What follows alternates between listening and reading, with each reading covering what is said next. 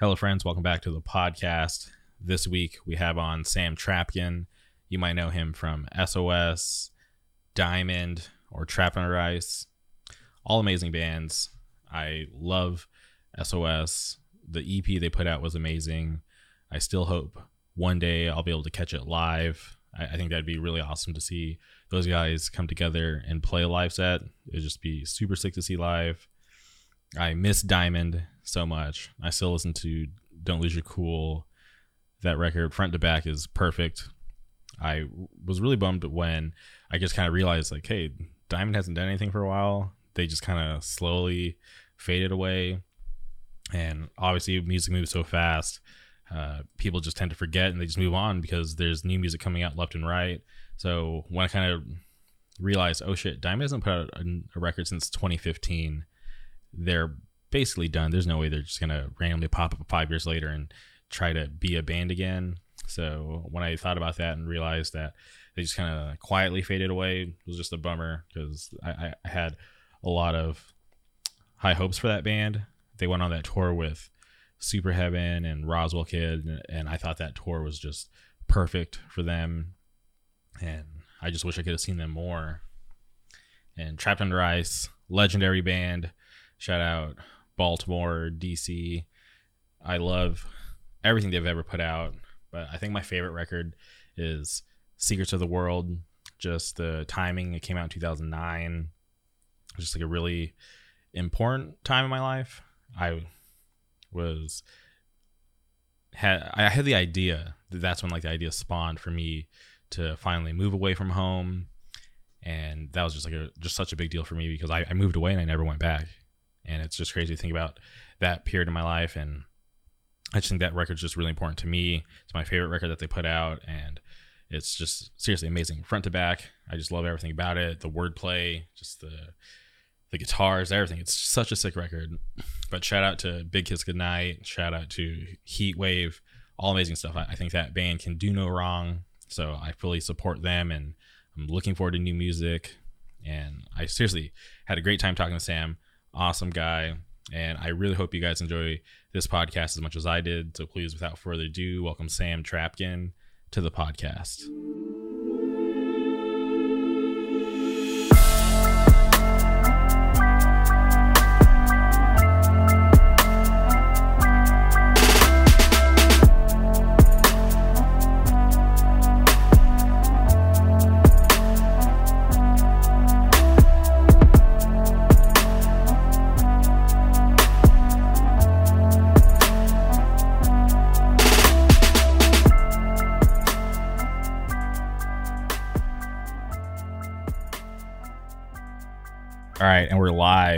Welcome to the podcast, Sam.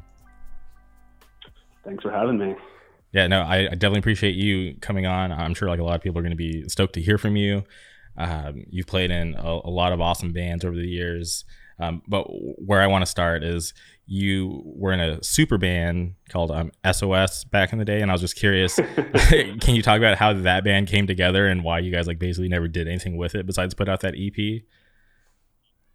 Um, let's see how it came together. I remember on our first U.S. tour we did with Terror in 2008. I think Scott um, from Terror had been talking to Beattie from Hatebreed about doing a super band, or not. I guess he wasn't calling it a super band, but about doing something with him and some other people. I think Matt from uh, you know that was an AF and Madball was also kind of in the mix on that, and I don't know how, but I somehow you know got roped into it as well, like, which which was just insane for me at the time, you know, because I was whatever 23 and all my favorite bands. I mean, Hatebreed literally and you know still is basically my favorite hardcore band ever. And I mean, Matt Henderson's legendary. And anyways, yeah. So it kind of just um, I think Nick from Terror and uh, Matt had actually gotten together and jammed a few times. And over the years after that tour, it kind of just materialized. And um, you have to think that it's people though and Terror,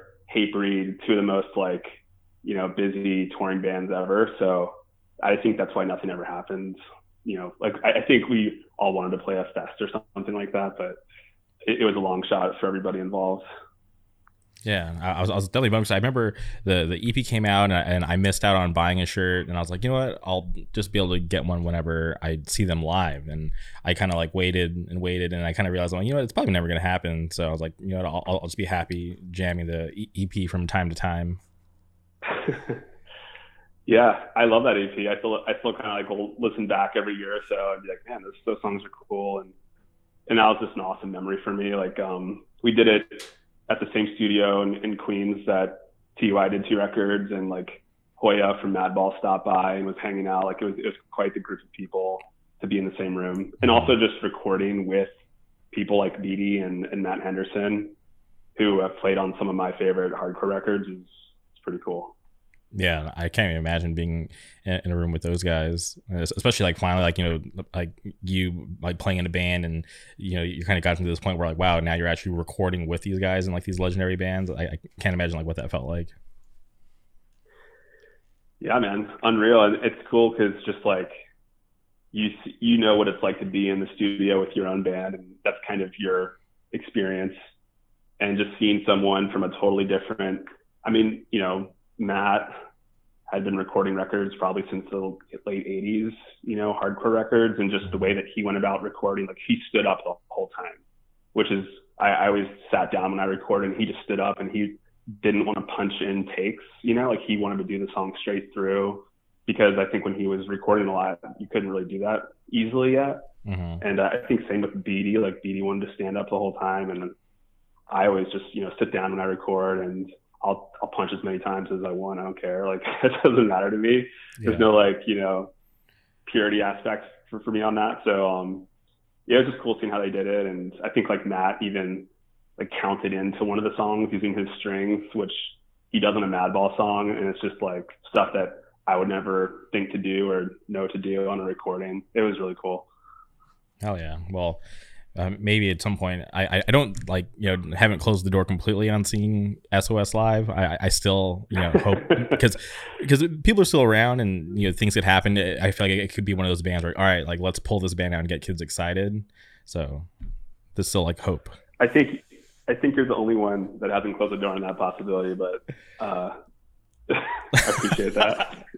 all right. Um, uh, another band uh, that I want to talk about is uh, Diamond, and I, I, know you guys had to change your name to Diamond Youth, but I mm-hmm. seriously one of my favorite bands. Like when I first heard you guys, I was like, oh, this is like really cool, and I didn't care. And um, I, I, hate like you know when bands are sold to me is like you know oh it has like members of this. Just like no, like I don't care. Like I just want to hear the music. If I enjoy the music, that's awesome.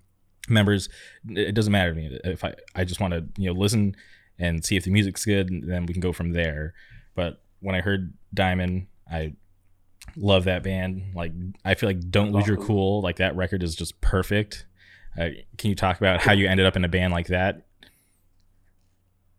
Thanks, man. Yeah. Um, let's see. We started thinking about doing it um, pretty early on with with I still doing a lot of TUI stuff like before um, we did Big Kiss Goodnight, like when we were touring a lot prior to that record.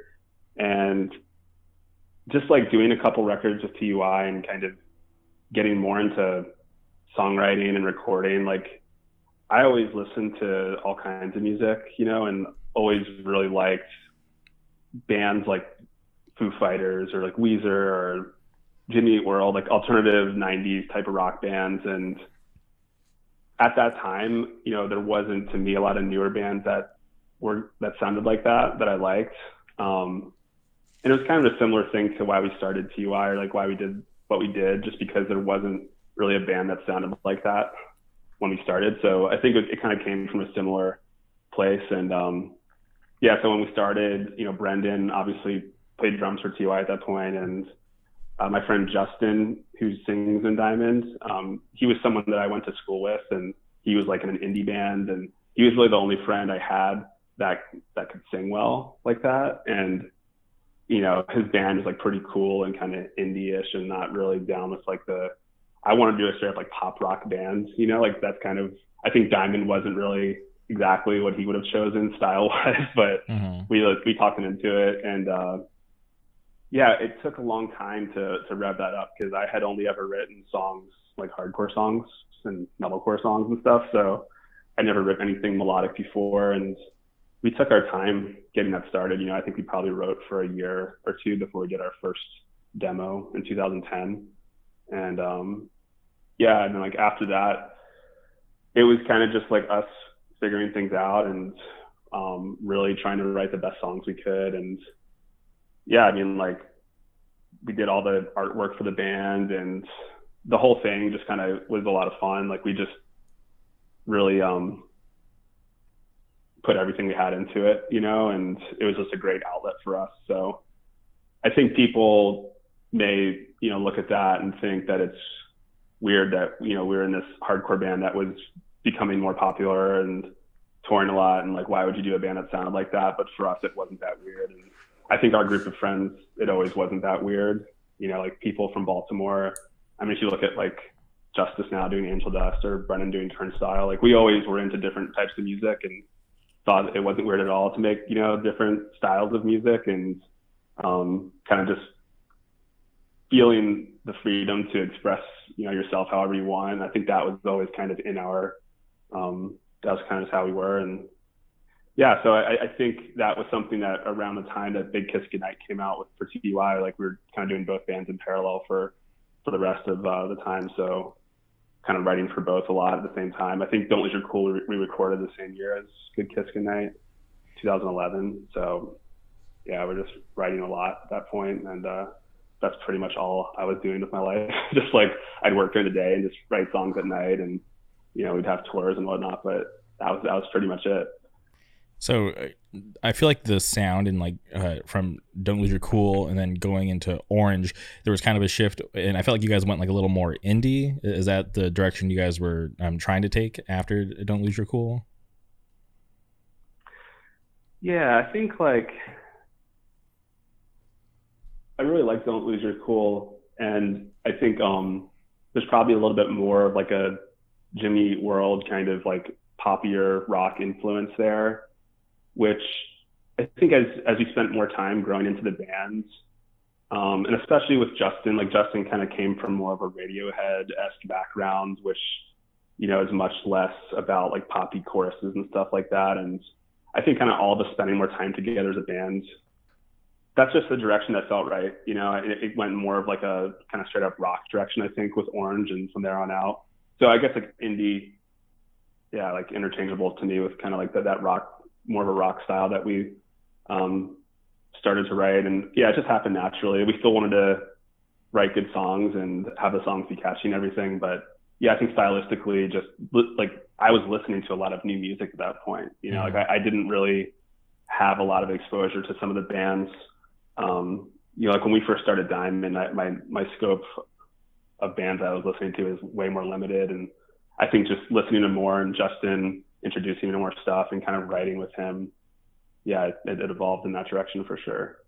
Yeah, I was all about it. I feel like uh, Justin's uh, vocals were like pretty like distinct. Like anytime I heard anybody listening to your band, I, I knew exactly who it was, and I didn't have to ask just because I, I, could you know pick out his voice. So I, I definitely appreciate him on That's vocals. Awesome. Um, you guys went on a, a full US with uh, Roswell Kid and Super Heaven back in the day. Yeah yeah, I like I love that lineup, and especially back then because uh, I felt like a, a, lot of people weren't really exposed to the band Roswell Kid, and I was like, okay, I was like, I feel like that's like a really good mix for like um like you know like kind of like an alternative style like those three bands. So I I just want to say like I was really stoked yeah. on that tour. Yeah, me too, dude. I loved Roswell Kid. I don't know if they're still a band or not, but like their their vibe and their style. I don't know what you would kind of call their style, but it's super catchy, but like I don't know, man. They had really cool influences, and they were awesome to tour with. And we obviously love Superheaven, and we toured with them several times. Mm-hmm. Those are, I think, you know, Superheaven's probably the the band we toured with the most, and we're we're closest to. So, did, did you guys ever have like a formal like uh, announcement of like Diamond breaking up, or do you guys just kind of just like let it kind of fade? Yeah, we just let it kind of fade We never broke up. We did that. So we did that full U.S. tour mm-hmm. um, with Roswell Kid and Superheaven, and I just kind of hit a wall on that tour where I had been touring a lot at that point for several years, and I, I don't know, kind of hit me at once that I just didn't want to do full U.S. tours like that anymore, and um, yeah, it is like it's, it's funny because I think we were actually doing better than ever with Diamond at that point. Like that tour went really well for us, and we just put out a record, and things were going well. Yeah, but I just I couldn't uh, do the the U.S. tour anymore. So yeah, we kind of just wound down at that point, and we like you know I think we wrote a little bit more, but for whatever reason, we never really pulled it together to do another record after that. Yeah, which was crazy because I, I, was actually um, listening to the last record, Nothing Matters, and I was like, dude, this wasn't a bad record. And I, I feel like you guys had a, a, lot of potential, and I just I never really understood why. Like it just kind of you know just got left alone. It's it's just a lot, man. Like um, it's I guess when you we kind of went through the whole cycle with TUI, like where we started off small and toured for years and years and years and years, and like you slowly just get a little more ground on each tour, and it's just a lot, you know. And like um, going through that once and then starting over again with Diamond, it's like kind of the same thing. There's not really any shortcuts, you know. And we did a lot of cool stuff as a band, like got to play with awesome bands. Like we played a show with just us and Jimmy Eat World in Baltimore, like stuff like that we got to do. And mm-hmm um, we were like on the radio for a second in Baltimore. Like we did all this cool stuff, and even with that, you know, it's not like you're able to like shortcut just the, you know, especially when you start to get. We were getting into our late 20s. You know, it, it's a little bit different, I guess, if you um, are at that level and you're still spending that much time on tour. It's just like can be exhausting. And I, I had just moved to LA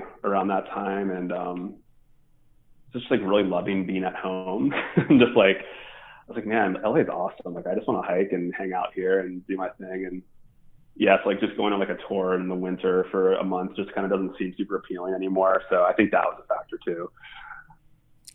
And uh, I'm curious. I had no idea that you moved to LA. Uh, what brought you out to California? It was literally on a diamond tour where it was just a really hard tour. I forget. Oh, I think we had to have a couple people fill in because Turnstile had just started being a band, and we had like misscheduled something with Brendan's tour schedule, and we had like fill-ins at different points in the tour, and it was winter, and I just had like a meltdown on that tour pretty much, where I just I don't know, just like the stress of doing the band, and like I, I was kind of in between moving from Baltimore, and I thought I was going to move to New York, like that was kind of my big plan and I had been living in New York for a month or so and kind of just hadn't really settled in yet. And um, we played in LA at some point on that tour. And it was, I think it was like at that point, March or something, and spring was just starting in LA. And I remember going on a hike there, and I was just like, oh, like I could literally just move here. I don't have to move to New York. This is awesome. And that's pretty much what did it. After that, tour, I kind of like I went on a hike with my friend and just made my mind up that that was the next move. So that next summer, I think the July of that year, I just moved to LA because I was in between in between places and it just it was the right move for me at the time. And I lived there for like five. I don't live there anymore, but I lived there for five years, and then the Bay for uh, almost two after that. That's wild. And, and if, if you don't mind me asking, um, why'd you ultimately end up leaving? Because uh, I feel like that's like a big deal to kind of move across the country. And uh, uh I, I love California. I, I feel like LA is um, an interesting place. It's really nice in certain spots. So I, I was just curious, like, um, why'd you end up leaving? Um, really just so my wife's family is from the the Bay Area, okay. and um, I forget what our like I guess we just moved up there to be closer to her family for a while and try it out. Mm-hmm. And uh, it was it was cool. Like we liked it, but um, yeah, we ended up moving. I, I live in Richmond, Virginia now, just because we have a we have an 11th month 11 month old now, and just super expensive up there. And we like wanted a house and like a yard and stuff to. Mm-hmm.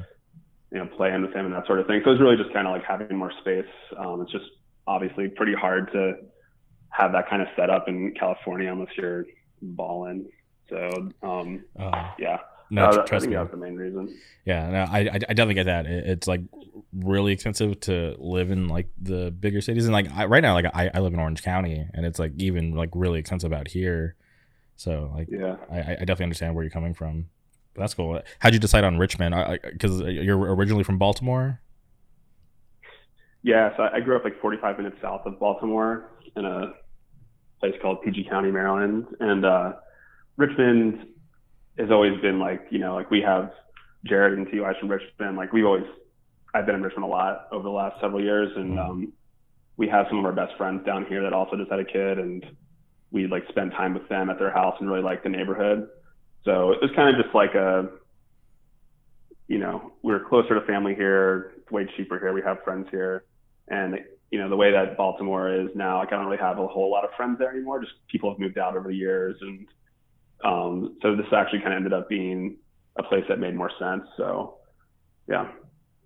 That's awesome. And at any point, did you ever move to New York? Because I know you had that, um, you know, in your mind back in the day.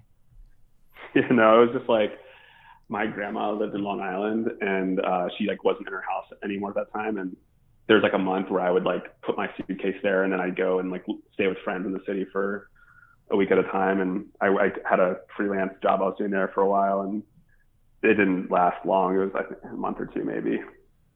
Okay, for sure. Well, that's cool. Well, he's, um, you know, you've gotten all over the U.S. and you know found a nice place in Richmond. And anytime I've ever talked to anybody about Richmond, they always talk about how like you know nice it is out there. And I was like, damn, I have to get out there at some point because I've never been to Richmond. Oh yeah, it's super pleasant, man. It, it's great.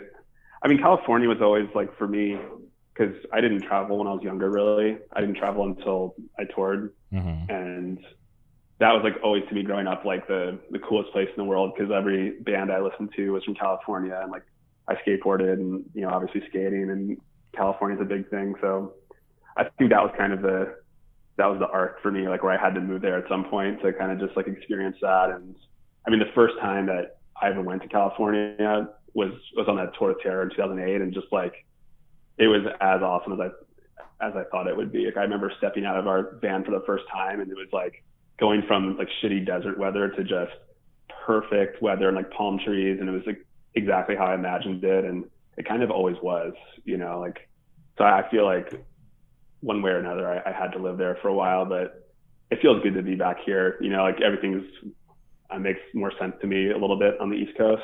Mm-hmm. Um, and it's cool to be close to family because you know we weren't for so long. Yeah, I, I definitely get that. Like all my family lives uh, like in the Palm Spring area or Palm Springs area, which is like two hours from me. So like it's like you know really convenient to get to them if I have to. It's, it's not that far. Yeah. Okay, so going all the way back to uh, the early days of TUI, I was always curious um, how that band came together.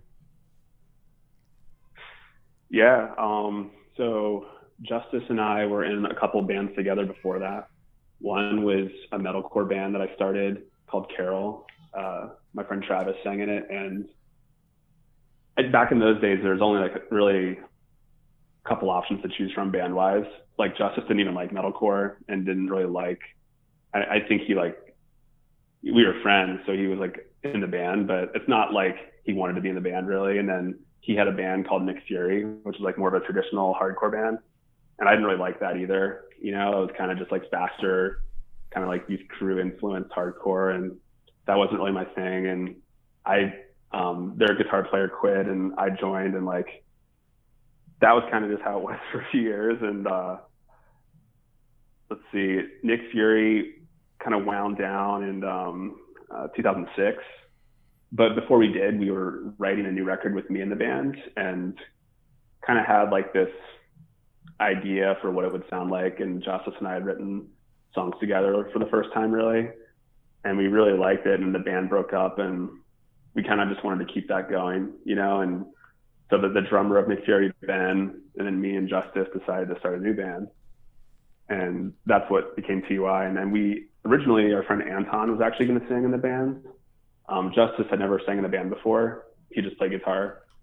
So like the plan was that Anton was going to sing and then Justice would play guitar. So like we jammed for months, like probably I want to say like six or seven months we spent uh, writing like what what became the demo, and we just like practiced every week and just would like spend hours working on the songs, you know. And I think I can't remember when we decided Justice would sing, but I'm pretty sure it was like kind of towards the end of that process. So we just played and trying to get Anton to write lyrics and like get ready to record, and I don't think he was.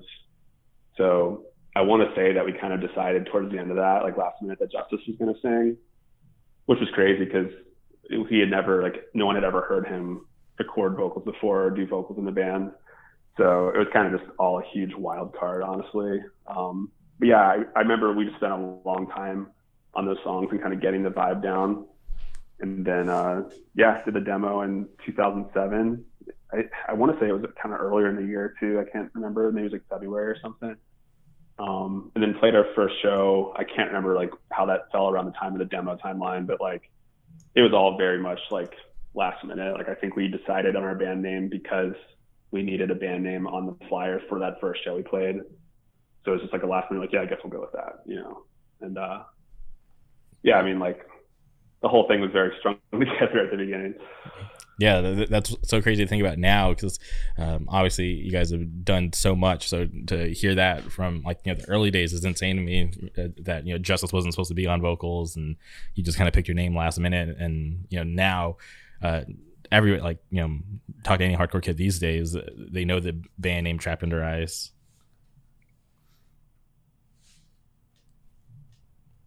You still there? Yeah, sorry, you fell off for a second. Oh yeah, no, I was, I was saying, um, if you talk to any hardcore kid um these days, like everybody knows the band name Trapped Under Ice. I know. I, I think that's funny. Like I said, like we literally had like a, a, list of three names, I think, and that was just one of them that we just were like, ah, yeah, we'll go with that. And now, like, I've met people that have Trapped Under Ice tattooed on their face. on their face? Wow, that's that's insane. Yeah, I think there's like two or three TUI face tattoo people it's insane. I actually I remember playing Chain Reaction in LA or Orange County, and uh, one of the people that had it was there, and I like jumped off stage and I saw him. I was like, oh man, like that's awesome. Like, thank you, man. That's so cool. And he was like, yeah, cool, man. Like, he like didn't realize that I was in the band. like, he thought I just like rolled up to him from the crowd. Oh wow. So okay, wow. Uh, so maybe not. But I remember thinking for sure he like didn't realize that I was like giving him that from the perspective of someone in the band. But, yeah. yeah. That's crazy. I, I I've never been a, a, a, fan of face tattoos. So like I have tattoos, but like I, I could never I picture myself with one because I've, I've never seen the cool one, and I don't think one would look cool on me. So I'm just like, yeah, I'm, I'm I'll pass on that. Yeah, yeah, I'm, I'm with you, man. Um, I have like three tattoos. It's not. I like always had this vision of having like some something going on, like with some kind of sleeves, and I just look like kind of like a hick with like three randomly placed tattoos that like don't really make any sense together. But yeah, I it's crazy. Like uh, over the years, I mean, I've seen so many people, especially it seems like in the, the Midwest, people really like face tattoos. Like we play shows and yeah, people just completely covered like their face. It's insane. Yeah, it's always weird to me because I remember like growing up and uh, you know wanting tattoos because a lot of my older friends had them. But this was back when it wasn't like normal to have tattoos. Like people still like looked at you like a, a weirdo or some sort of troublemaker. But now it's just yeah. become like so like normal, like in like um like you know the society and like you know random moms have like you know full sleeves and it's not even like a big deal anymore. So I'm just like yeah, it, it's so crazy like Dude. how far it's come especially in Richmond, man. Richmond's such a weird, like, young city. When you go out to anywhere, like you go to Lowe's or something, half the people you see just have like full sleeves. And they're like, they're just like 30 years old. Mm-hmm. And I've never, like, it's nothing like that anywhere I've ever lived, where there's like so many just young alternative people. And maybe they're not alternative. Maybe it's just normal to have tattoos now, but yeah, it's, it's unlike any other city. That's crazy. Do you ever randomly get spotted by people like when you're out in the city? the, our, our, FedEx, uh, our UPS guy was like, "Oh, what's up, man? You're too." Uh... yeah, like like random stuff like that. Yeah, I think there is more like hardcore people here than uh, than like you know in California, such a big state. Yeah, you don't really have that.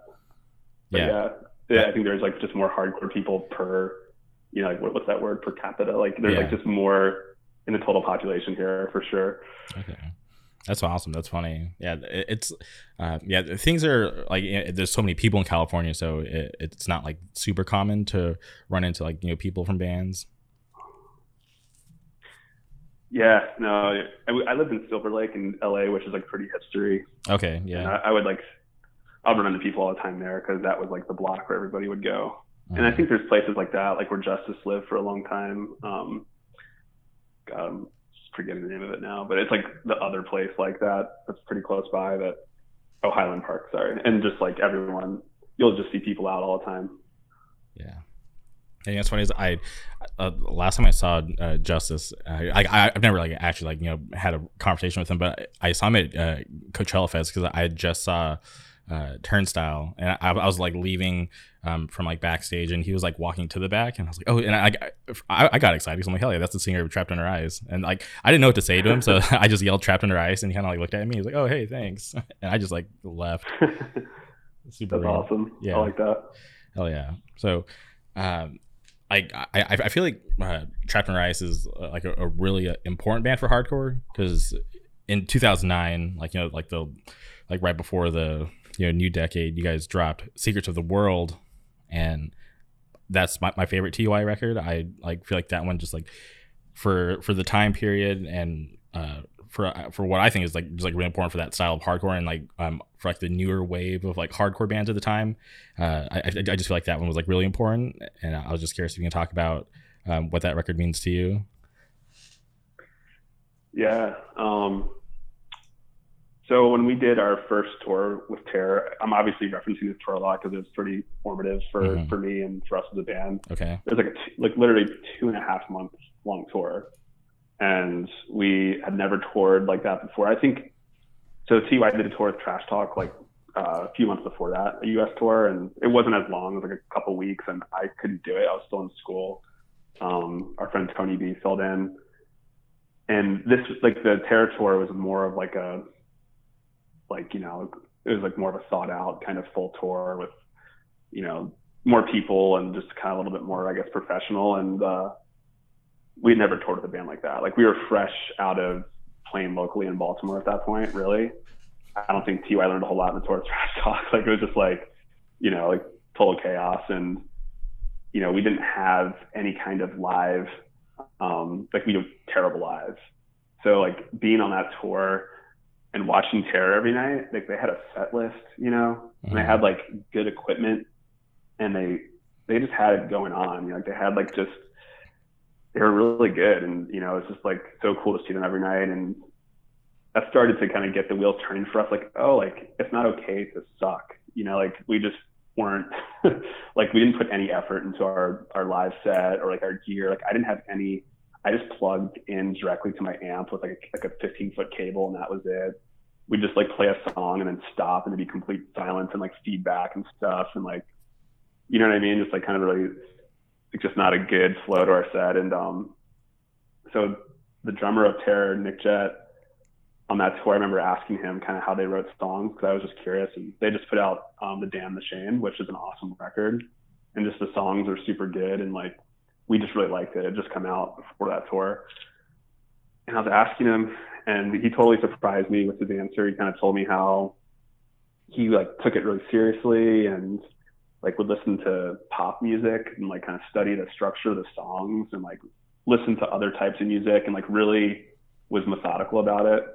I guess not methodical, but like it was something that he took seriously. It wasn't just like impulsive writing, you know? Mm-hmm. And uh I was like, dang, man, like that's so crazy. Like we don't do anything like that. We just like kind of, you know, because this is before Secrets of the World came out. This is like right after Stay Cold, and uh, that's just, you know, we would just write songs. I don't really know what the criteria was for us back then, but it, it was what it was, you know. But hearing him say that, and like he would demo out songs on his computer, he like used GarageBand, and that like blew my mind. And he showed me how to use GarageBand on that tour.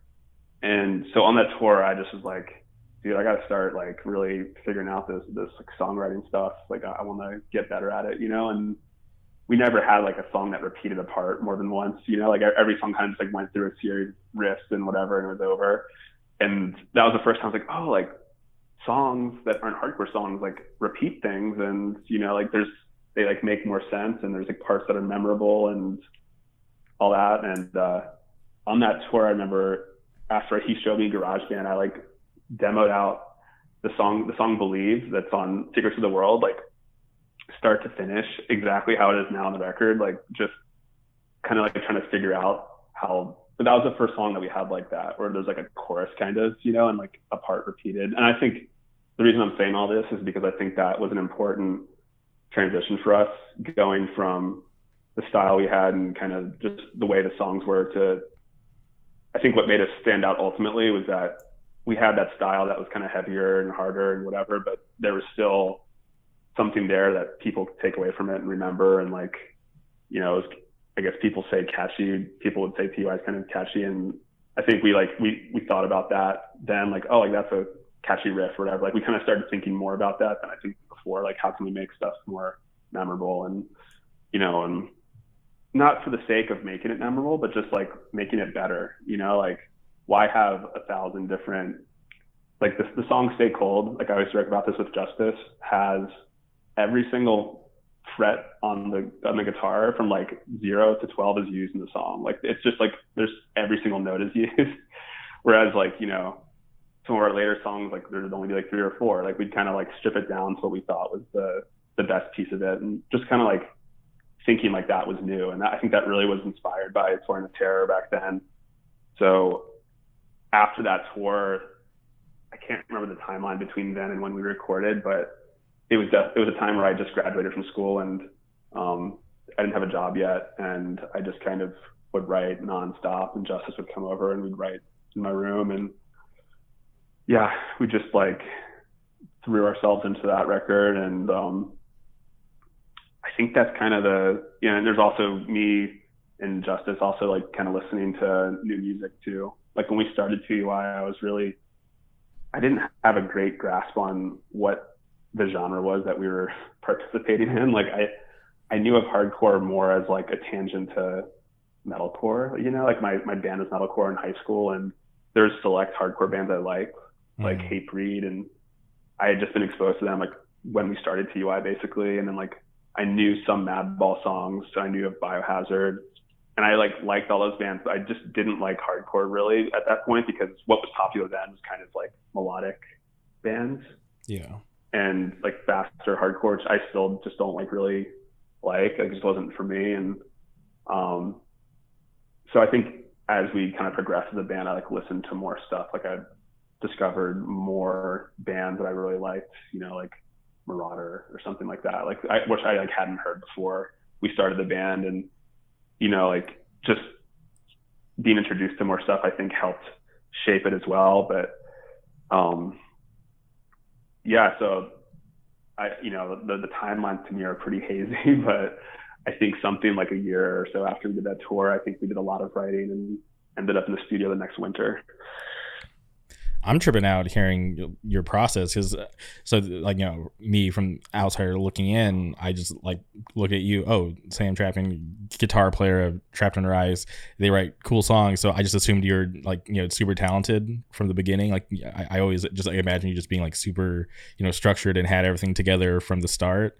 So I'm hearing you break it down and how you talked to Nick Jett on that tour, and you know just kind of gaining some knowledge and um, actually coming up with the process to actually you know sit down and take it more serious. Uh, like it, it's like crazy, but like awesome to hear because it's like uh, seriously, like I, I like that record to to the world. I, I think is like really important, like you know, um, for me and I'm um, just like for hardcore in general.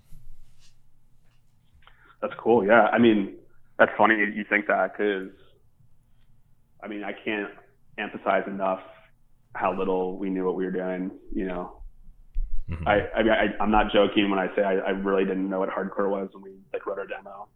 Like it was literally, I went to metalcore shows and was in this hardcore band with Justice and our friend Kenny and a few other people, and like it was kind of just like a fun thing. Mm-hmm. And I would just like play solos over their hardcore songs, and it's kind of like a joke almost that we did it. Like it was just fun, you know? Yeah. But it wasn't like we sat around listening to like Madball and like AF and all these things. We're like, yeah, let's let's start a hardcore band that sounds like this or that. Like there was none of that. Like Justice is one of his big influences was Crown of Thorns when we started. Mm-hmm. But like I hadn't heard Crown of Thorns at all. Like I don't think I heard them until like way later as you know, of us being a band. So yeah, it totally was like I even think that some of the stuff we wrote in the demo, I wrote like um, I don't know if you ever heard, we had like this joke band with our friend Anton and I like wrote some of the riffs for that I think some of the riffs from uh, the song Reality Unfolds I actually wrote for that like years before TUI when I was 19 or something, and I just had no idea. Like, I, I guess I'm trying to say that we just didn't really know what we were doing at all. And yeah, it's funny that it worked out how it did. Yeah, and I feel like um, that was like uh, you kind of like put like way more people into this. I feel like you guys like started going on like bigger tours with that first record. Yeah, I think um, I mean the terror thing was crazy because it's hard to hard to remember the fact that like you know like we've done tours and you know everyone's older and like knows people in other bands and other states and stuff. But I mean back then we had only ever been in Baltimore really, and like mm-hmm. the furthest we played was Virginia. So like it's not like we had some big network of friends. So like we were really just random people from Baltimore at that point, and we didn't know like we didn't know people in Richmond. It wasn't like now where I feel like hardcore kids kind of like mingle more on you know like Instagram and stuff like that, and like have friends around the country. Like it was, I guess it was just different back then. But I only knew people in Baltimore, and um, the terror thing I remember was like I think someone in the band, I think it was their bass player at the time, Buske, posted something about us. And I thought that was insane. Like Terror was like the biggest band ever to me at that point, and I loved them as a, as a band. And I had like you know listened to them since I was a teenager, and that was kind of I think what segued into that, where he just like found it, and next thing you know we kind of got like asked to be on that tour with them. So yeah, that was like a huge jump for us because we'd only done tours with. I think by the time we got asked to do that, we had only done like an East Coast tour with like Steel Nation and Colin of Arabia, which was even crazy for us at the time to do a tour mm-hmm. like that. So yeah, we didn't have a lot going on before. And I, I was always curious, uh, how'd you guys end up on uh, Reaper Records? Uh, I can't remember how um, Kitzel, who run who ran runs Reaper Records, found us. Um, he reached out like really early on, I think after our demo, and then he came to see us one of the first times he played upstate New York. I forget where exactly it was. And he came and he met us at the show, and I think he was interested in maybe putting out our next record. And he was just like blown away at how bad we were. He like watched us play live, and he's just like, "Yeah, like you guys are like your record's cool, man, but you guys just like really have to get it together live." Like it was just a joke, pretty much. And he was super supportive back then, and I think he like saw potential that we didn't see. And um, yeah, I mean, we were talking to him super early, like you know, right after the demo came out, if I remember correctly. Mm-hmm. Okay. And uh, when he told you that, like, what you guys, you know, have to get it together, like, how did that make you feel back then, if you can remember? yeah, I had a couple of those moments through the years. I, I think you're just like, I don't know. I, I was never um, the type of person that like prepared for stuff like shows or whatever. Like we kind of just our style at that point was we would just roll up like at our set time basically and like borrow gear and it was kind of just like a shit show. Like where some bands show up and they have like all this nice gear and they're like at the venue three hours early. That wasn't our style at all. Like it was just kind of a hot mess. And then I remember like Nick from Terror also on that first tour did kind of scolded me like halfway through. Like we showed up at a show and uh, oh man, somewhere in the Midwest, I forget where, and he was like, dude, you guys can't keep doing this. Like it was like a real tour, you know. Like, you guys can't just show up at like doors every night. It's a it's a it's a joke. Like you, you guys have to get it together. And he's like, you know, like there has to be someone in the band that's like keeping track of like when you guys are leaving and like what time you're waking up. And that that was just like, yeah, we had a couple moments like that where we kind of like realized we had to get it together. Yeah, that's wild. I I can't imagine. Yeah, like uh, you know, like you guys are all like younger and this like all this like you know touring and stuff was like so new to you, and you're just kind of like all right, like you guys are like kind of like learning as you go, which is like you know pretty crazy to hear. Yeah, man, totally. We, I mean, it's kind of hard to understand now, I guess. Look, but it's like just the the the the background you're coming from in Baltimore. You know, like Baltimore is such a unique place, and like our group of friends, um, eh, like no one took anything too seriously. You know, like even the band, like everything we did was kind of like I don't know how to describe it, but everything was kind of a joke almost. Like, and I, I think um, that kind of came across in what we did, like everything that we did as a band, like the cover of our demo, it's like kind of a joke, you know, like everything is kind of done half serious, half joking. And yeah, I don't think anyone from Baltimore had it together like that. Like we, no one was like coming from a background where you like showed up at the show like three hours before doors and like, you know, had all your gear prepped. Like, I don't know, like it, it just kind of, we were coming from a pretty disorganized uh, background. Okay.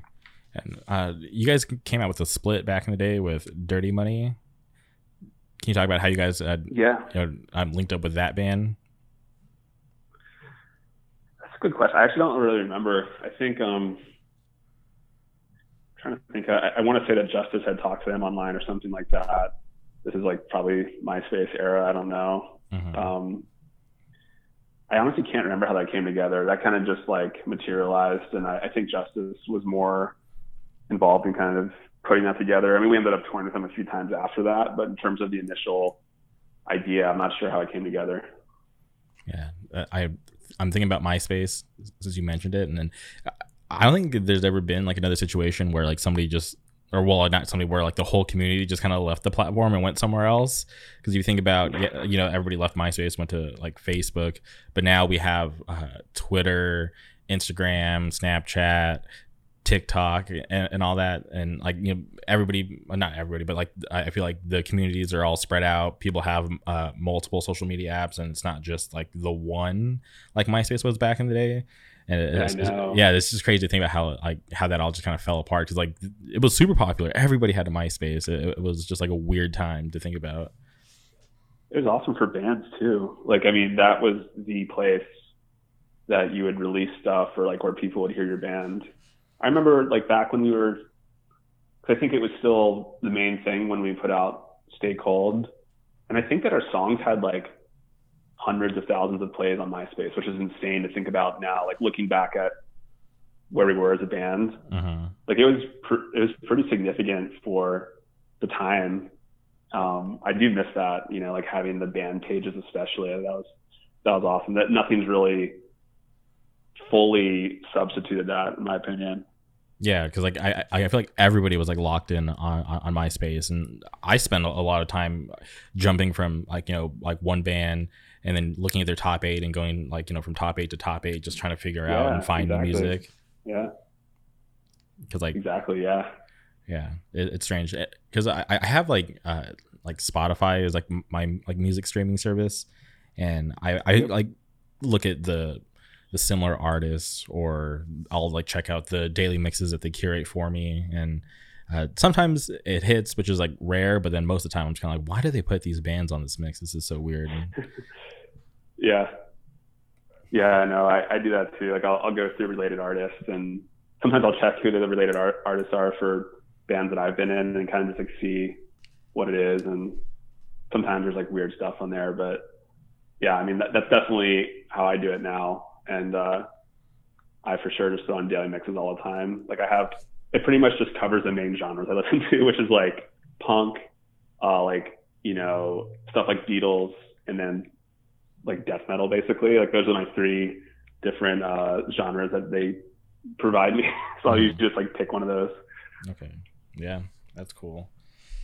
So after uh, Secrets of the World, you guys did like way more shows and tours and stuff, but then you guys put out your next record, Big Kiss Goodnight, which I feel like okay, TUI was uh, like big from Secrets of the World, but I feel like with Big Kiss Goodnight, you guys just kind of took it to like a whole nother level. Like, yeah, I, I, feel like the majority of hardcore was like paying attention, but then um, you guys just kind of took over the whole scene with this next record, and I feel like uh, like everybody was paying attention, and you guys kind of like blew up. I felt like that's like the record. Like when you mentioned TUI, that's re- like most of the time that, that's the record that people kind of bring up is the Big Kiss Goodnight. Yeah. Did you have like any expectations on what that record would become?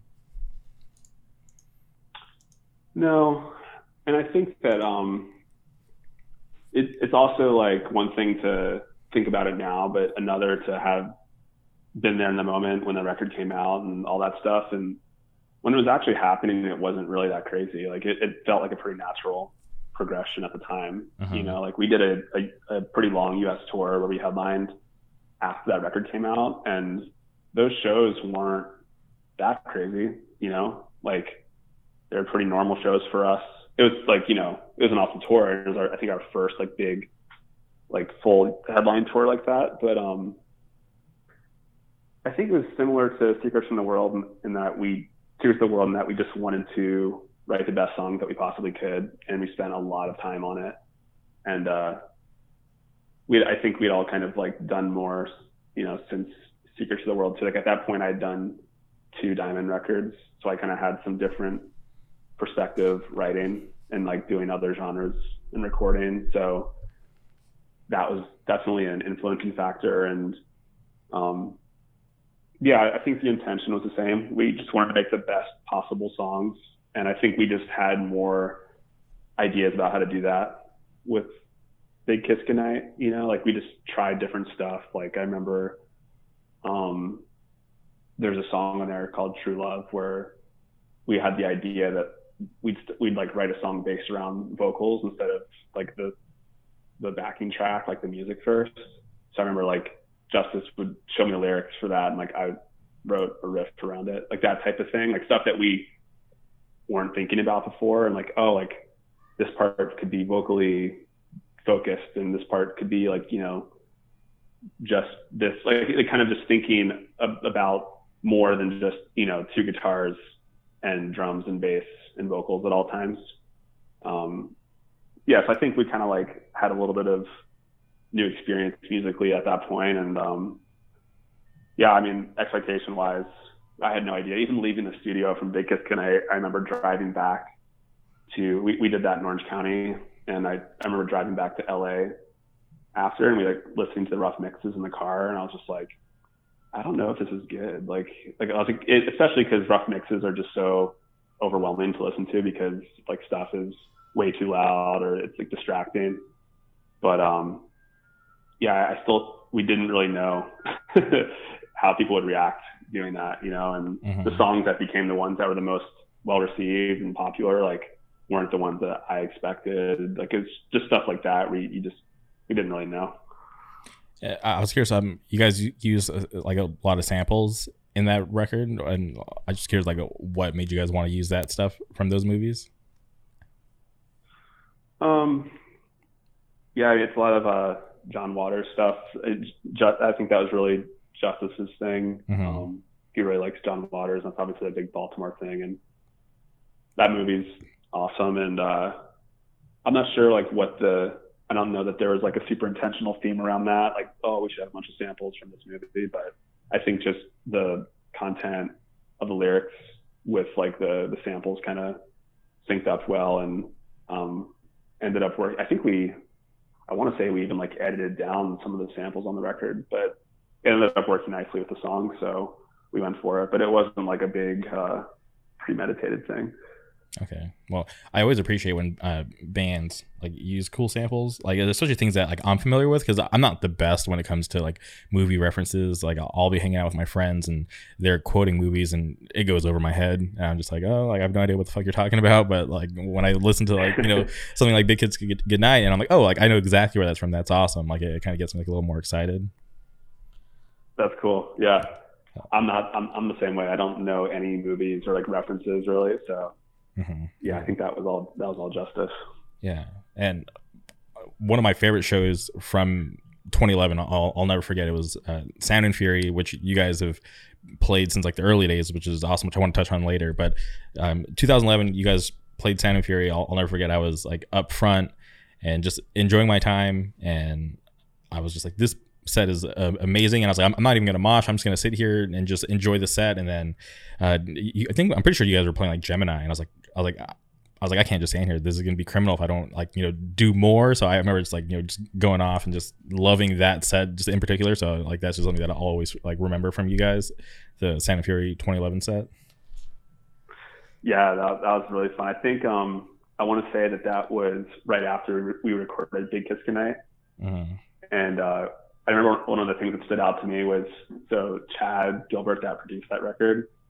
Um, I remember him being in the pit for uh, we like played a new song off Big Kiss Goodnight, the song Jail, and like we had I don't think we'd played it live before, and I remember thinking that was awesome. Um, but yeah, that that that show. I mean, dude, all the Sound and Furies we played have been so cool. Even the one we did a few years ago.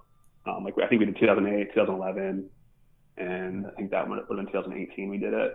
Mm-hmm. Um, they've all they've all been super fun. I mean, 2008 was probably one of the most formative shows and like moments for me as a person. so back then, uh, did you even know what Sound of Fury was?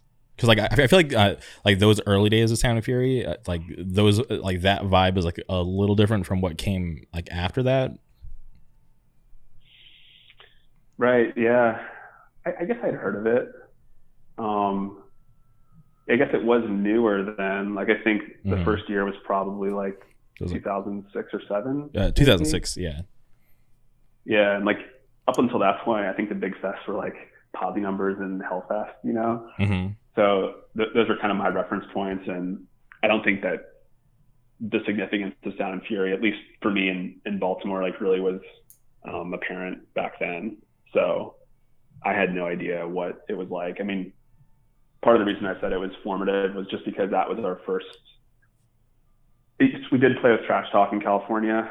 Yeah. Um, again, I wasn't there, but I don't think it was anything crazy. It was like pretty small DIY shows, but that to me was really our first like real show in California was Sound and Fury. And I mean, playing a show like that where there's like literally a thousand people, you know, at that particular venue is like pretty big, kind of like a dome structure with a lot of room and just like that many people watching us and you know like just the amount of people singing and pitting and stuff it was just like totally unreal especially because we were halfway through a us tour where we were pretty much playing when doors opened and like no yeah. one really watched us yeah kids just standing so, like, around yeah it's not like we were super hyped up like oh we're killing it it was like man, it's awesome to be on tour with Terror and that we get to like play on this tour, even though we're pretty much playing at doors and, you know, we'd have like 10 people kind of like maybe involved in our set. But I mean, dude, Sound and Fury 2008 was like a total turning point for us. And I mean, for me, because we, I had never played a show like that or like knew that that even existed. Mm-hmm. So you mentioned earlier you had the conversation with Nick Jett about you know songwriting process and you know in the coming years you guys you know would play bigger fests go overseas uh, did you kind of just like learn to be more professional um, as a band with you know each new show you guys were playing or did you guys have, kind of have like a sit down and talk about like hey like we're doing more stuff like let's be more professional yeah i think i mean the the talk that nick jett had with me really did change things he was kind of like he was I think the person in Terror that was on top of their schedule and like making sure they showed up on time and all that stuff. And I kind of became that person for TUI. And I mean, Justice was uh, handling a lot of other other stuff at the time, like you know, like more general booking and that sort of thing. And he was in contact with people about the band. But for touring, I kind of became the de facto tour manager a little bit. And I think with like our live sets, we definitely talked about um, I think just we were influenced being on that tour, just seeing how other people do it, and uh, that was more of a natural thing. I don't think we like sat down and talked about it, but just every tour, I think we got a little bit better and started to piece together more of a set list, and uh, got tighter live over time too. They kind of just figured out how to move around on stage more. Like I think that's something you really have to get used to. You know, like the first year or two of us being a band is kind of standing around awkwardly and you don't really like know what to do yet. And uh, just like spending a lot of time on stage practicing doing that, you kind of like get more used to it and just like know how to sound good live, I guess, and like do things that translate better live. So I, I think that was just purely by doing it so much that we kind of slowly got better. I don't think we were ever the greatest live bands, especially like, I, I mean, if you took a live recording of our set, it'd probably be you know, not that great, but I think we like ultimately were able to be a fun band to watch at least, and like had energy at the very least. Um, so I, I think that just took time for us. So you guys put out Big Kiss Goodnight, and then that was in 2011. Fast forward to 2013, you guys play This Is Hardcore, and then that was kind of it. You guys went on this hiatus, and I I never really knew why. I, I still don't know why, and I, I was curious like why did you guys like make that announcement? Why did you guys go on the hiatus?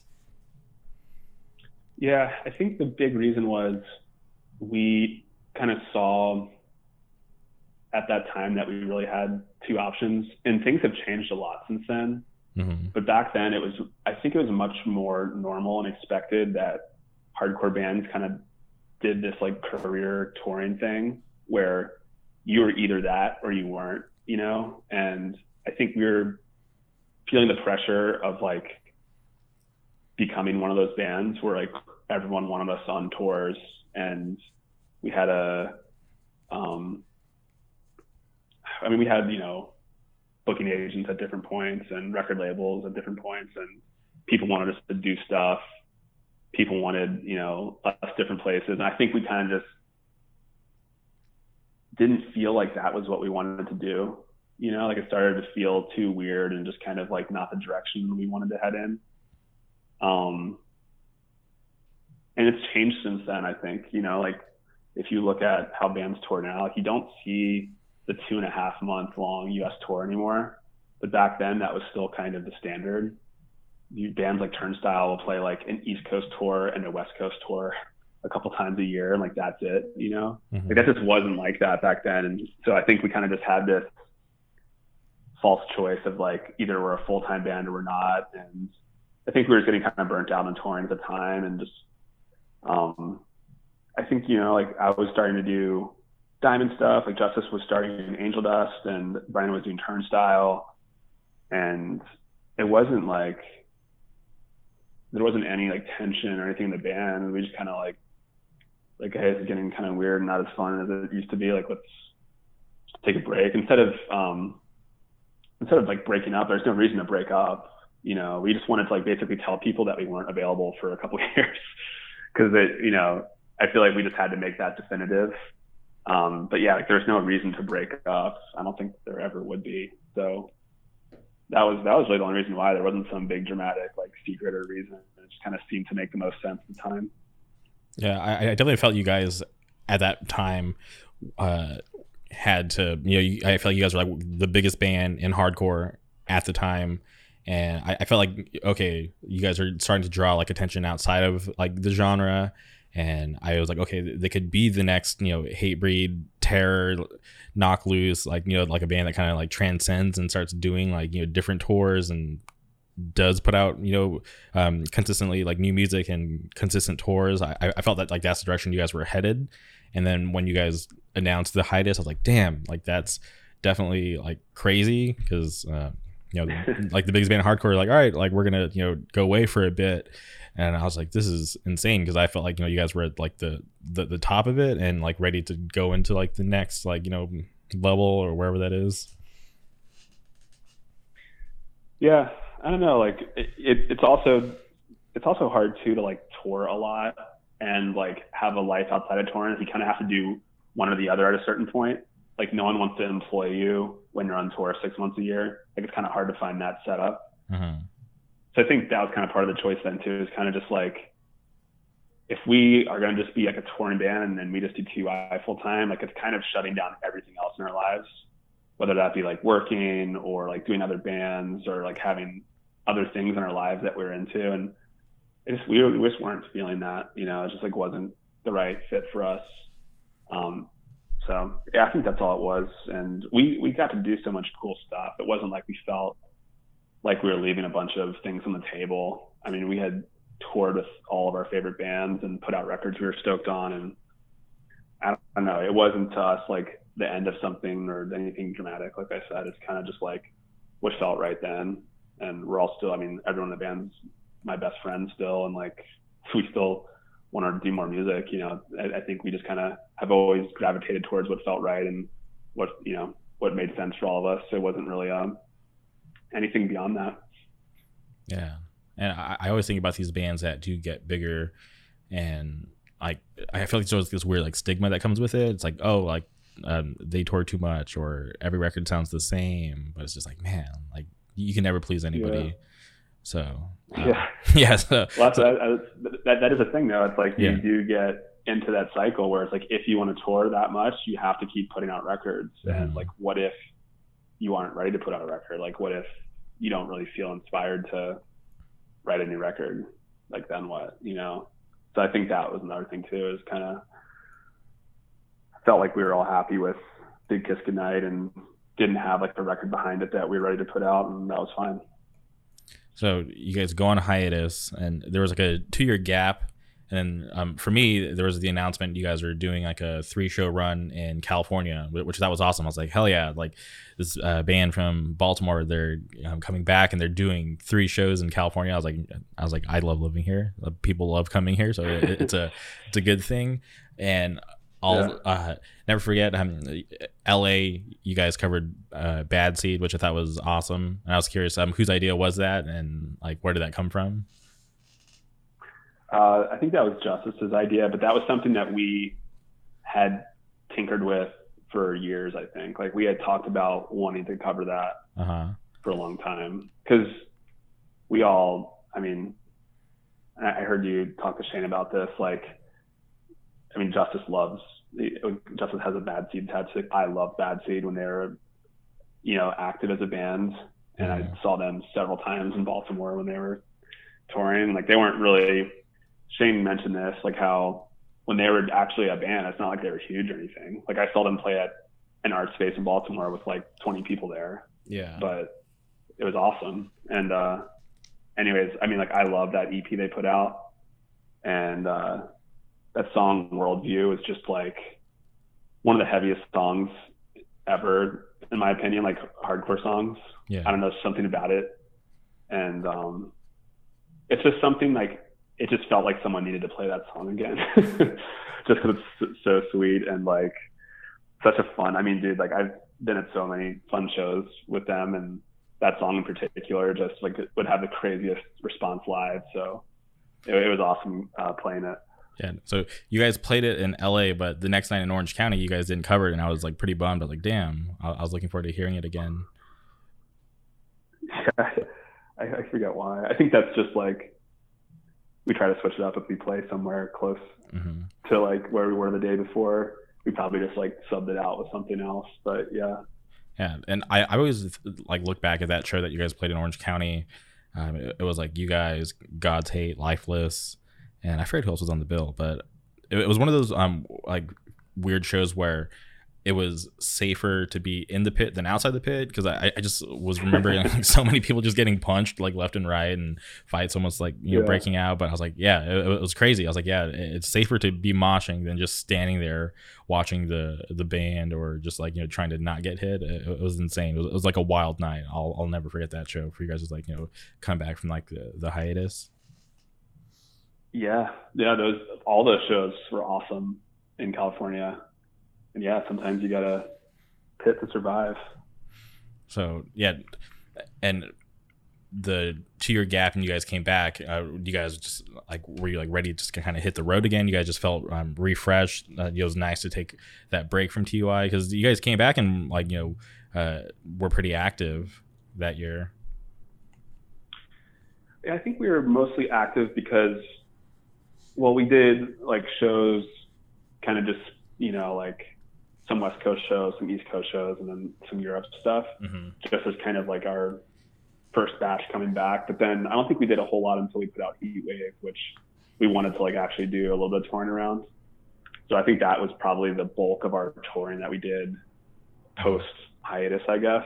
Um, but yeah, I don't think that like none of us wanted to come back and do full U.S. tours again. Really, I think we just wanted to like do little stuff here and there and have it be fun. Like I, we don't we don't have you know like a manager or a booking agent. Like Justice books our shows, so there's not like pressure. I mean, our Heat Wave we put out on Justice and Brendan and, our friend Dan's label, um, Pop Wig. Like there's there's literally no external influence on what we're doing at all. So there wasn't like pressure, like oh you guys got to get out there and do this or that. You know, we kind of just did what we wanted with with the band at that point. hmm And uh, you guys put out Heat Wave, and, and there's a pretty big gap in between Big Kiss Goodnight and Heat Wave. And uh, how do you feel the um, newest record was perceived? Dude, received pretty well. I mean, considering we really didn't do a whole lot promoting it, and it was put out on not like a huge label, you know, Mhm. Justice and Brendan's label that they do themselves. Um, you know, like there's a lot of bands now, like on on Roadrunner, like Turnstile, and like I mean, that really reaches out to people, and like you know, they have a much more like robust promotion engine than you know something uh, label like Popwig, and uh, it just felt like something very DIY for us, which is what we wanted. So I, I was stoked on the response. You know, like we still, I mean, I think the best you can hope for with any record you put out is a couple songs at least become like staples on a live set. You know, and I think we accomplished that. Like, you know, a couple songs off that record um, really like kind of stuck around, and yeah, I think will kind of be like permanent in our set for whatever shows we play in the future. So, I mean, that record was super fun. Like just writing it and recording it with our friend Arthur, just like a really kind of, um, just the kind of like good memories looking back on that all the way through. Like it was just a fun record to do, and can't say the same for every record we've done. You know, like the first couple we did, like Stay Cold and Secrets of the World, kind of like a dark memory. like we we're just like recording in the middle of winter in Queens and just like, you know, didn't have a whole lot going on, just like kind of broke and um, you know, versus like Heat Wave or Big Kiss Night, a lot more fun. So it's been three years since Heatwave came out. Are you guys working on any new music, or are you guys just kind of laying low? Because I know you guys had some um, plans. You guys were supposed to go to uh, Australia, um, Outbreak Fest. I think that's still in the air. I'm not sure if that's um, you know been canceled yet. That's canceled. Oh, okay, okay. I got canceled. Okay. Um, but is there any new music in the works? Yeah, I mean nothing like crazy, but yeah, like I we've been very casually writing. Um, nothing like we haven't gotten together and jammed or anything, but I'm always, you know, thinking a little stuff, and so is Justice. So, yeah, I think um, maybe when we get to hang out in person again or whatever, like I think we'll start getting more ideas together, especially since I'm on the East Coast now and can see Brendan. But um, yeah, I mean, we don't have like some master plan right now to record something by a certain time, but I, I think we will do more. Okay. Well, yeah, no, that, that's definitely awesome to hear because, uh, like, from the beginning of the year till now, uh, you know, there were some fests that were announced, and I, I was always curious because I didn't see your guys' name on any of the big fest uh, that had been announced uh, before they all got canceled.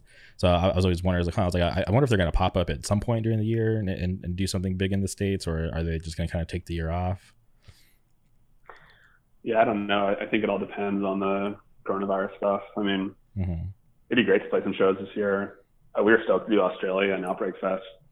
Um, so if it's like, if hardcore shows are happening and the timing works out, then yeah, we will. But it's not like we're trying to make that happen. It's really just for fun. Yeah, yeah. It's just like if, if it happens, cool. If not, just like all right, let's just keep on moving and you know, hopefully get to next year. Yeah, exactly. I mean, we're not like in a rush to do anything. Mm-hmm. So, what are you doing these days now? Like, do you have any other bands that you're um, playing in besides TUI? Um, not actively. I've had this idea to do a death metal band for like the last year or two, and okay. wrote a, uh, a couple songs, and I've kind of been working on that for a while. And uh, Brendan, that's in TUI and Turnstile, is gonna play drums. That's the plan right now, and we have a very loose plan to record that in his uh, bedroom studio. But that's about it. Like, uh, besides like the TUI stuff that we're like slowly working on, nothing else going on. Okay, and um, and congratulations, um, you're a newer dad. How's the dad life treating you? Awesome, man. I'm just glad we made it here before uh, the quarantine stuff happened because it's very nice to be here right now. Just like basically just chilling in our neighborhood and have some friends here, and you know, it's awesome. I, I mean, it's like totally. It's something that you have no idea what it's like until you do it. You know, and mm-hmm. um, it's been a pretty big, I'd say, growing experience for for me and my wife, and uh, definitely learned a lot and our life has changed a lot, but you know, it's obviously all worth it. It's just so crazy, like to, um, to see how fast they change, you know, and like our son's gone from, you know, like can't even like move off his back to now he's like basically sprinting, not on his feet, but like crawling, like, you know, across the house at an insane speed, like, you know, in a matter of a few months, you know, like just stuff like changes so fast. It's really cool. Mm-hmm. And just, man, like having friends nearby with, with kids on the same age, it's, it's just fun. It's, it's fun to see people kind of become parents and, uh, yeah, dude, it's like a whole new chapter and a whole new experience. I'm glad that I've done things like toured because it, I feel like it prepared me for, you know, kind of a less than ideal um, reality of like being a parent of an infant, like sleeping weird hours and like in weird places and that sort of thing. Like, mm-hmm. I feel like I've been broken down in the past from just touring and, you know, I'm able to adapt well to those situations. So, yeah, it's been awesome. Oh yeah, that that's cool to hear. That you know, um, tours you know in some weird way prepared you to you know handle these um, tasks as being a, a new father. Yeah, I think touring changes you a lot. You know, like I, I think, I guess it could be for better or for worse, but mm-hmm. yeah, like you, um, it's kind of like I would imagine similar to the the effect of when you go into like the military and they like shave your head and they like put you through boot camp and you kind of like lose your identity almost and get built back up or whatever. Like I think it's almost like that where you just get totally broken down and uh, kind of just like submit yourself to it and like yeah, I, I all the things that I had as little quirks, you know, like, oh, I can't sleep unless it's this way or that way, or like if people are snoring or talking, like you just all that goes away, you know, and just get used to all those things and sleep in insane circumstances and learn to thrive. Did you find it hard to readjust when you would come home from tour? Yes, I did. I remember um, I worked at Under Armour in Baltimore. Mm-hmm. You know, like sat at a desk, you know, and uh, I remember doing like we do like a two month Europe tour. We'd like be on a bus or something. Like, it'd be like insane tour, like so much fun just like the best time of your life and you're like on the move every day going to a new city and all this stuff and then you come home the next day you just go straight and sit in a desk and it's just like the the bright white lights above you and like everything's moving so slow and like everything just seems so boring and like meaningless when you come back you know? Yeah so back then that was like that's like all i cared about you know? Like that was it was doing the band you know? And like the only place that you wanted to be was really touring. Like you just wanted to play shows and like be with your friends and yeah, coming back was always super weird. Like it took time to adjust. Did your coworkers um, know what you did outside of work? yeah, can't remember how like that kind of came to be, but it's like you know, Under Armour is a very um, not like alternative people work there, you know. So like yeah, would call me stuff like Sam the Rock Star and shit like that, you know, like and come by and like pat me on the back and be like, Sammy here's in a band. And you know, they're like, Oh, cool man, what do you do? Like play bars? I'm like, Yeah, totally. And they're like cool, like where whereabouts? I'm like, Oh yeah, like we play the Maryland circuit, you know, play a little bit of Virginia and then like, oh man, hell yeah, like just like that kind of vibe. It's so yeah, because I remember one time. Go ahead. Go ahead. I remember one time my manager put uh, we had like a speaker system that like went throughout the entire floor mm-hmm. of our of our building, and he thought it'd be funny to put on a Ty song oh, and like put on um, the song Evelyn off our demo, which just like isn't a good recording. And at this point, like everyone knew I was in the band and like toured a lot and stuff, and it's just like he put it on. Everyone's like, "Oh, like what is this?" And he's like, "This is Sam's band," and just like it was just like horrifying. So yeah, it was it was weird. It never like it's not like living in LA and you're in a band and everyone's like, cool, like what's your band sound like? It's yeah. just like totally the opposite of what people understand and are, are used to. So yeah, it was always kind of weird going back and people asking about it. That's crazy. Yeah, I I, I always uh, find it troubling when people ask like like what hardcore is, and I'm just kind of like, I'm just like, uh, I can't really explain it. So like, I was just at, I was just asked them if they know what Hatebreed is, and if they say yeah, I'm like, cool, that's hardcore. And bye. I was just like want to get out of this conversation so fast because it's just like, obviously, like I've been a part of it for a long time, but it's just something you kind of just have to know. I, I, I can't just like go and explain to you like what like the whole like culture means in just a couple sentences. Right. But. I know, yeah. And people seem to know like about the word hardcore. Like mm-hmm. if you say that you're in a hardcore band, like, oh yeah, like yelling. You're like, yeah, exactly. But you're right. I mean, what makes it special, obviously, is like the the kind of cultural aspect of it, and that's just something that is really hard to describe. And I mean, it just doesn't make sense to people, especially like if you're talking to like a 50 year old coworker, like you, you can't explain it. Yeah, because it just doesn't. They just don't get it. They just think it's like some weird form of rock. yeah, exactly. That's crazy. Uh, do you ever trip out? Uh, you know, you starting this uh, band, Trapped Under Ice, and then you guys kind of get as big as you are now. Yeah, I think. Um, I guess what trips me out is like the group of friends that I was in the band with, like Brendan, Justice. You know, like people that we. Like, I've known Justice since I was since I was 15, and Brendan since he was like uh, he was 15 and I think I was like 19, mm-hmm. like that. And it's just crazy because like I can't emphasize enough how how much like Baltimore wasn't really a cool city necessarily like on everyone's radar back then. It's not like we were people that everybody knew. Baltimore's like a weird place. You know, it had a very unique hardcore scene and culture, and it it is trippy to me that you know like we did as much as we did, like Turnstile has done as much as they have, and like it's just the kind of same weird group of people from Baltimore. It's not like LA where you go to shows and there's like a famous person there and it's cool and like everyone thinks hardcore is cool. Like hardcore for us growing up in Baltimore was like, you know, much different than that. And there was, you know, like 15 people in a like a bar that's like underground and just like 300 pound men like swinging around violently and just like, you know, it's the vibe is just so different and like the culture there is so different. So for our bands to do what they did and to kind of come from that background where I don't think any of us ever I didn't I didn't expect Trapped Under Ice to ever play outside of like Maryland or Virginia, you know. So it is weird to think about that because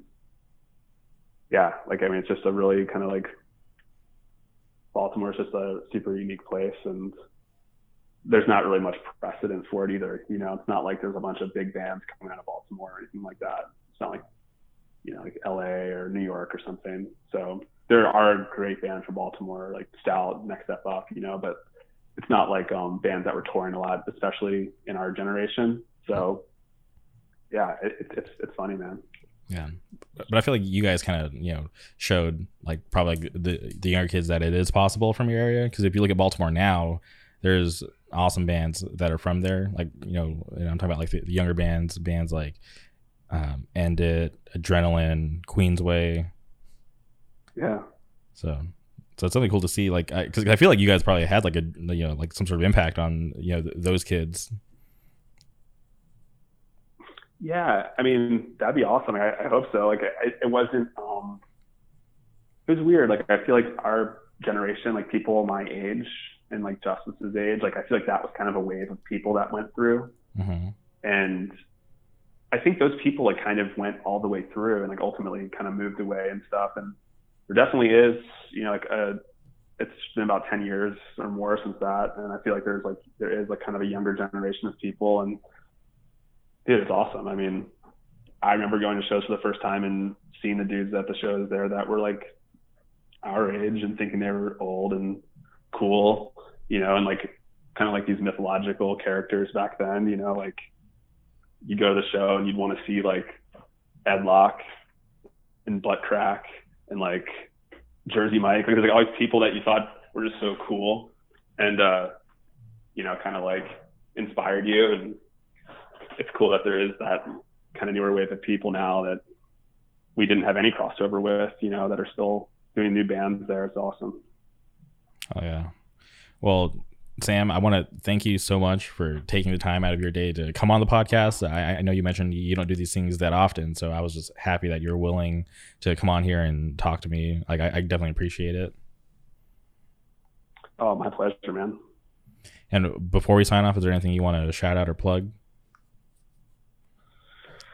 Just thanks for having me on, man. Like I said, super fun, and um, your podcast is awesome. I kind of checked out the people you're having on, and it's it's cool what you're doing, man. Like I, I saw you saw uh, saw you had Ethan from Still Nation on. Mm-hmm. I feel like you're like bring, bringing light to bands that like not everybody these days might know about, and I think that's really cool.